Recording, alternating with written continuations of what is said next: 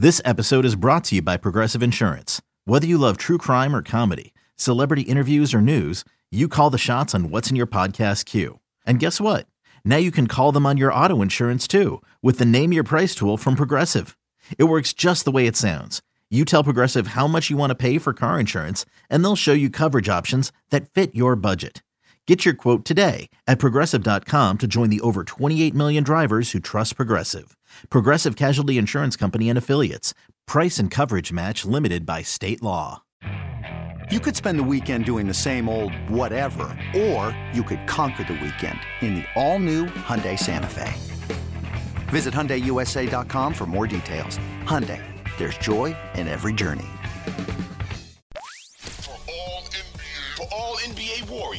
You are now tuned into Golden Spaces with Justin and Nat. What up, y'all? Welcome to Golden Spaces, an Odyssey original podcast. I am your girl, Nat, Natfluential, and I'm joined with my partner in crime, Justin Grant. What up, Justin? What's up? Let's let's get into this game. Much better feel after this one than the last one. So for sure. This was supposed to be the vibes for episode one, and it was not. Right. So we're just gonna pretend like this is our debut episode, and the Warriors are like, right, exactly. they're, they're back to their winning ways. Um, oh, oh my goodness. Okay, I'm just happy they won. Like honestly, like I know it's against the Knicks, and so you kind of like the Knicks aren't that like great of a team. So, but I'll take any wins right now, you know. Um Mhm. one thing I will say, like it's still like really frustrating that we they haven't won a game on the road, but that they still have like such a good home court advantage is good. But I don't know if that's gonna matter if they can't get up enough in the standings to get home court, right? Because I Mhm. until they start showing that they can like win on the road again, I'm even more anxious than I normally am about them like needing to secure home court at some point, like for the playoffs. So, um, For but sure. overall, yeah, I mean, they won. They kind of like took control of the game pretty early, and there were moments the Knicks sort of kind of made a run, but they were basically in control of the whole game. You know, what did you think? Yeah, I agree. They established a defensive presence early on in the game. Um, their offense was was kind of humming. They were moving the ball.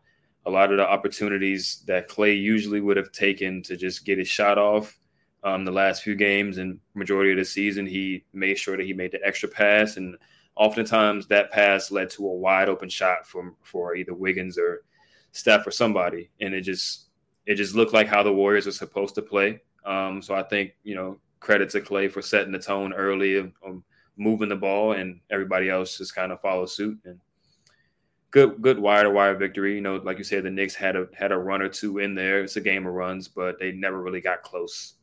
Um, so it's a real real good win. Yeah, for sure. A lot of it seemed like too, like the Warriors' fouls were keeping the Knicks in it at times. Yeah. and and it was really I feel like half of those fouls weren't really fouls. I don't know what it is with the with the refs. I don't think they have a vendetta against the Warriors, but they might. You know, like I mean, it's getting kind of ridiculous. it is getting ridiculous. Um, but you know, it is what it is. And yeah, I think half of those fouls weren't actually fouls in the Warriors. So I can't really say that they were like fouling too much. Uh, it's just you, I guess they got to adjust to the whistle a little bit. We need the little like Demarcus Cousins video meme right now. Like, I hope y'all really see what's going on now. Yeah, For real. ridiculous. it's really getting ridiculous. It's really getting ridiculous. But uh, yeah, um, and a few of their fouls were on offensive rebounds from from the Knicks, and then they just you know quick foul under the basket stuff like that. So they definitely need to make sure they shore up that that rebounding. Um, but yeah, I think it was a it was all right. All right, win. Um, what did you think of the defense tonight? I thought it was good. Um, the Knicks aren't really the best shooting team, even though you know they got guys that can hit a three. You can't really say they have a bunch of shooters. You know, like then Brunson, shot was really. struggling tonight. He was, um, and that's you know the defense was was really good on him.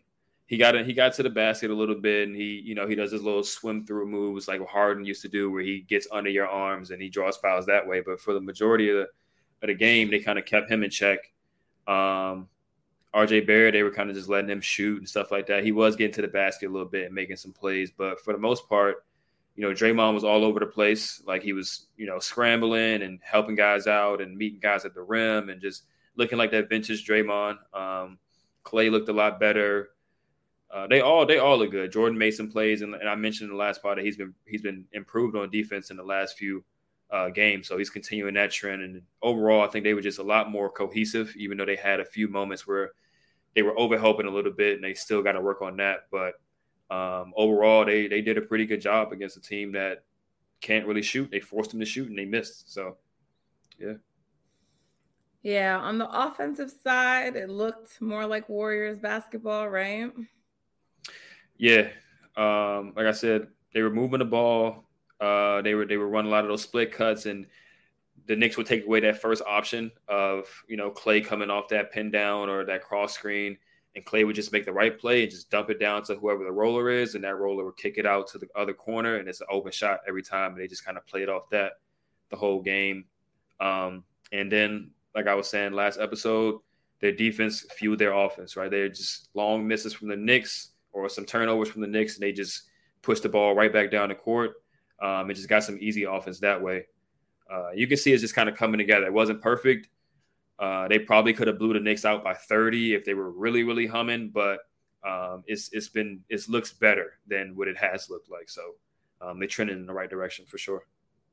This episode is brought to you by Shopify. Whether you're selling a little or a lot, Shopify helps you do your thing, however you cha-ching. From the launch your online shop stage, all the way to the we just hit a million orders stage. No matter what stage you're in, Shopify's there to help you grow. Sign up for a $1 per month trial period at shopify.com slash special offer, all lowercase.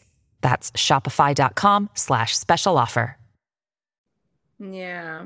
Kerr seems to really be relying on the vets right now. I mean, you got a little Jonathan Kuminga early. Lamb played, but it was you know, he's he's he's relying on the vet. So do you think that's like something that I mean, well, we know he has to do that, but do you think that's something that's going to continue until they're kind of like back above 500? They've like won some in a row. Um, mm-hmm. Right? Like at some point, he has to get Kuminga and I think Moody playing, right? Yeah, and I and I hope I hope so. Um, I was just looking at Moody stats. I actually have him up right here. In all the games he's played, like twenty or so minutes, he's been positive player. You know, like so. And then obviously some of those games are out of necessity because guys were out, whatever the case may be. Um, but I think you know Moody and JK should just stay ready because when they do play and they're and they playing well, Steve kind of has no choice but to play them more. Um, especially considering that they are the future of the team and you need them to be ready for years to come after this. So you want to give them as much run as possible. Um, so but they just got to stay ready. Season. I mean, and, I know they're yeah. probably not going to have big. Well, who knows? But like ideally you want to be able to like go to at least one of them in the postseason. For sure. For sure. I mean, I think JK is probably the most um how do I say? I think he'll get the biggest opportunity just because the front court is a little bit thin and they do need a guy to come in and fill that that Gary role. Um, I think it's still it's still vacant, it's still open for him to take. Um, and he was kind of embracing it this game. He was just hard nosed defense. Like he got beat a few times, but you can see like he's really taking it. Uh, you know, he's really taking it to heart and trying to like stop guys, and he knows that's how he's going to be able to get on the floor. He wasn't forcing anything, um, but I do think he needs to play a little bit more with Steph and Draymond to fully take advantage of the things that Gary was able to take advantage of. Uh, so maybe he'll get that opportunity in the next few games, and if they can string a win streak together, I think they can get a little bit more quote unquote like risky with the lineups and just starting and, not starting, but playing guys that may be on the fringe of the rotation. Yeah, you know, it's interesting because you're right about Moody being like one of the positive players. I um it, it might have been like a week or two ago at most, somewhere within like the last week or two.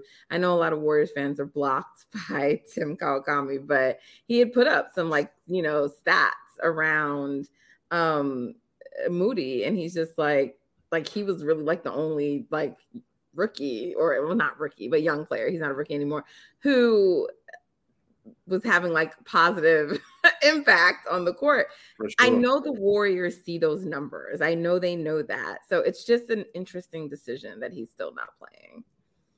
For sure. Um, and I think it, just might be positional. And this was something that we were kind of considering before the season even started, like just trying to think like where are the minutes going to come for Moody, right? You got he's a wing, so he has to play behind Klay and Wiggins, who are both going to play at least 30 minutes a game. Um, you know, then you got Jordan, who's a two one ish. Uh, Donte, who's like a two one.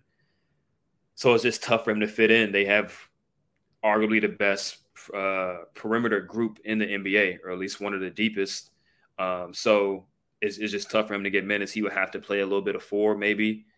And I don't think they have enough stability in the front court to experiment a little, you know. So they they're, they're trying to go with who they are comfortable with right now. Anthony Lamb has, has played well up to this point in the season. JaMychal is the only person on the team outside of Dre and Loon that has legit size that they feel comfortable playing at this point with Wiseman out of rotation. So he has to play. And you know, even JK's there. So he's he's a three four for them. So it's just tough for Moody to find minutes in rotation with a with a team this this deep in the perimeter. Yeah. Um you know, I think we're still probably both in agreement, many in the fan base, that at a minimum, and it might be all they need, but we they still need another player on this team. I think it might only be one guy, but it probably depends on like the skill set. It's someone for the mm. bench. It's someone, as you mentioned before, for the front court, right? Um, yeah. But did you see the news earlier today about Gary Trent Jr.? So that was like interesting. I don't know if that's a reliable yeah. source. Um, I don't. I um, don't know either. Yeah, yeah I, I, mean, I, saw it. I don't know if it's a, a if where it came from. Um, it like so, but yeah. Well, NBC Sports Edge. That's like their um their like gambling, you know, um arm. So they they repurposed something, but I forget who the person was, but it was like heavy or some I don't I didn't even know the site. So I kind of didn't like pay too much attention to it, but like Gary hmm. Trent Jr. doesn't seem like the right move. Yeah. Uh, and I said earlier on, on Twitter that he's a great player, um, good role player, but he doesn't really feel a need, right? If you if Donte was just absolutely trash and you know Moody was absolutely trash, then sure, add another perimeter player that can help the team. Um, but I think you know our perimeter group is pretty solid right now. We're just you know Klay had a great game and, and Jordan had a had a good game, and we're essentially just been waiting for those two to play to their abilities up to this point, and there would really be no thought about even adding a, a backcourt player to the to the lineup. You know what I mean? Even though he's kind of more of a wing, like he's like a power guard. Um, so it doesn't really make sense to to go after Gary Trent. They definitely need to add a front court player. Um, they got the open roster spot, but I do think they still need to, you know, show up that front court on the bench, especially maybe adding a true stretch big. Uh, I don't know if we can trust Anthony Lamb to be that type of player. And as of right now, he's still on a two way, so we only have him for a certain amount of games anyway. And um, yeah, like I say, I just don't know if you can trust him to play in the playoffs. I don't know how you can trust him to play in big games. Um, because if he was that type of player, then he probably would be right. in the league right now, you know, on an actual contract. So maybe he'll prove that he can be that type of player over the course of the season, but you can't you can't assume that right now. Um, so I do think they need to go out and get more of like a a power forward that can play the five, um, stretch player. And there's been names like PJ Washington thrown out there. Um, you know, we don't know how realistic these trade scenarios are, but like a Kyle Kuzma, player like that, pretty much. Doesn't have to be those players, but someone that's in that six eight to six ten range, like Otto, who can shoot the ball, real like you can realistically expect them to be able to switch on to guard sometimes and switch on to big sometimes, that type of guy. Uh, so they definitely, I definitely think they need to add that. Um, and if they want to do it via trade, they still have that open roster spot to be able to sign another guy that may appear later or Anthony Lamb. Okay. All right. I think it's time we take a quick break. So uh, we'll be back. You're listening to Golden Spaces. And when we get back, we'll, we'll we'll get into breaking down some of the what we saw from some of the individual players. Stay tuned.